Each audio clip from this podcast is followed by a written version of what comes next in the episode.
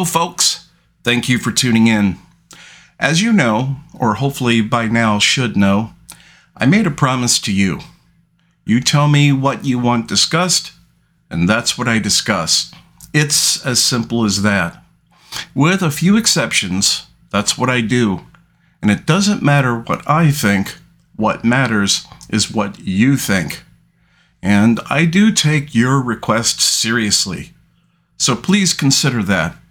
Because in this episode, I'm going to be discussing, please don't change the dial, Bigfoot. That's right, Bigfoot. And I have some information you most likely have never heard before. So stick around because whether you believe in Bigfoot or not, you will be informed, or at bare minimum, entertained. Now, before I get into that, I just briefly want to share with you something that just happened to me that is also quite unbelievable my YouTube views. When I did the Jordan Peterson episode last week, I could not have imagined getting over 900 views. So when I did what was basically a follow up to that episode, speaking just a bit about Professor Sam Vaknin and a few other things, I was absolutely dumbstruck that I received 2,000 views. And for a little guy like me, that's astronomical.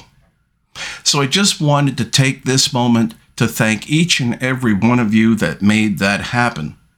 My words cannot adequately even express how much I appreciate you.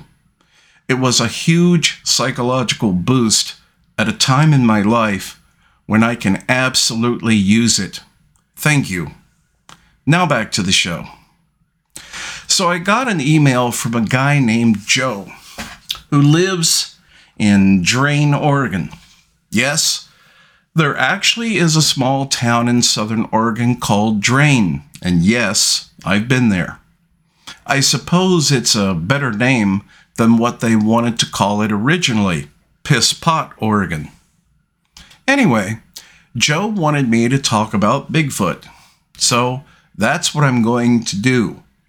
Thank you for the suggestion, Joe and thank you for the cup of Joe, Joe.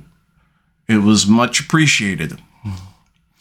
Now, for those of you who still may be unaware, I live in the great Pacific Northwest.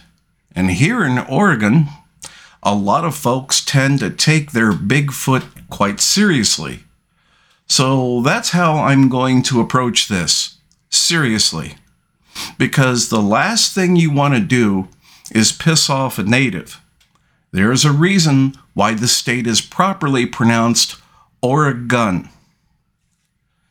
Just so you know, the elusive and certainly introverted creature, which stands 8 or 9 feet tall and weighs 400 to 600 pounds, depending on the level of moonlight and the level of alcohol by Bigfoot spotting witnesses goes by several other names skunk ape in the southern U.S., Sasquatch, given by the native Indians of the Pacific Northwest, and Samsquanch, the name given to the creature by Bubbles, one of the characters of the Trailer Park Boys, who most people also know and who were funny as hell.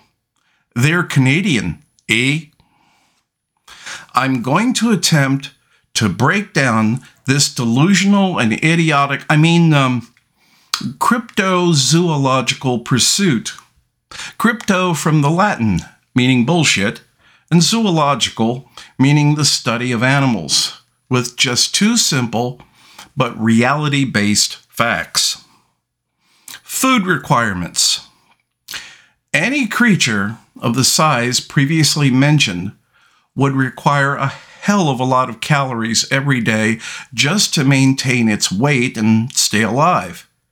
And if that creature was an herbivore, even more so. This is the reason why you see herbivores constantly grazing, because if they didn't, they would fucking die. Even though their physiology is designed to extract nutrients from grass and shrubs, these are very poor sources of nutrients. So if you have to eat a hell of a lot of it, even if such a creature were omnivores like ourselves, it still would have to consume a hell of a lot of food every day. And that's just for one creature. But we're not talking about one creature here. We would quite necessarily be talking about quite a few as I segue into fact number two. and fact number two is a lack of genetic diversity. In the case of higher mammals, if they are living in the wild, but their numbers shrink below a certain point, they will eventually die out for the same reasons that humans would die out mental and physiological problems due to inbreeding. The only way that can be avoided is you have to have a large enough base number of mammals. And in a controlled environment, so breeding pairs are selected to be as far away genetically from each other as possible. But of course, this kind of selective breeding doesn't happen in the wild. But then again, if you have quite a few members in the group, let's say 200 or more mammals, then the inbreeding typically isn't such an, of an issue. And if that's the case, and we were talking that many biped mammals, you would certainly see them in the wild. Matter of fact, you would practically be bumping into them because, quite simply, they would either, you know, have to eat or they would die. So, what does all this mean? Well, Joe, from Piss Pot, I mean, uh, from Drain, Oregon, I'm sorry that I have to break this news to you and to any and all that may be listening to this show right now. But it means that this creature exists and inhabits the same place where it always has and probably always will the imagination. Which is not only okay, but actually a really good thing. I mean, just imagine if this were your next door neighbor and you inadvertently pissed them off because of your loud lawnmower or your backyard barbecue party was just way too loud and aggressive for such a shy, gentle, and retreating giant. So one weekend, it simply hops the fence and proceeds to rip off your arms and legs, as well as that of several other people at the party. No, things simply just wouldn't go well, Joe. Things wouldn't go well at all. Until next time, this is Earnest, wishing your health, wealth, and good luck.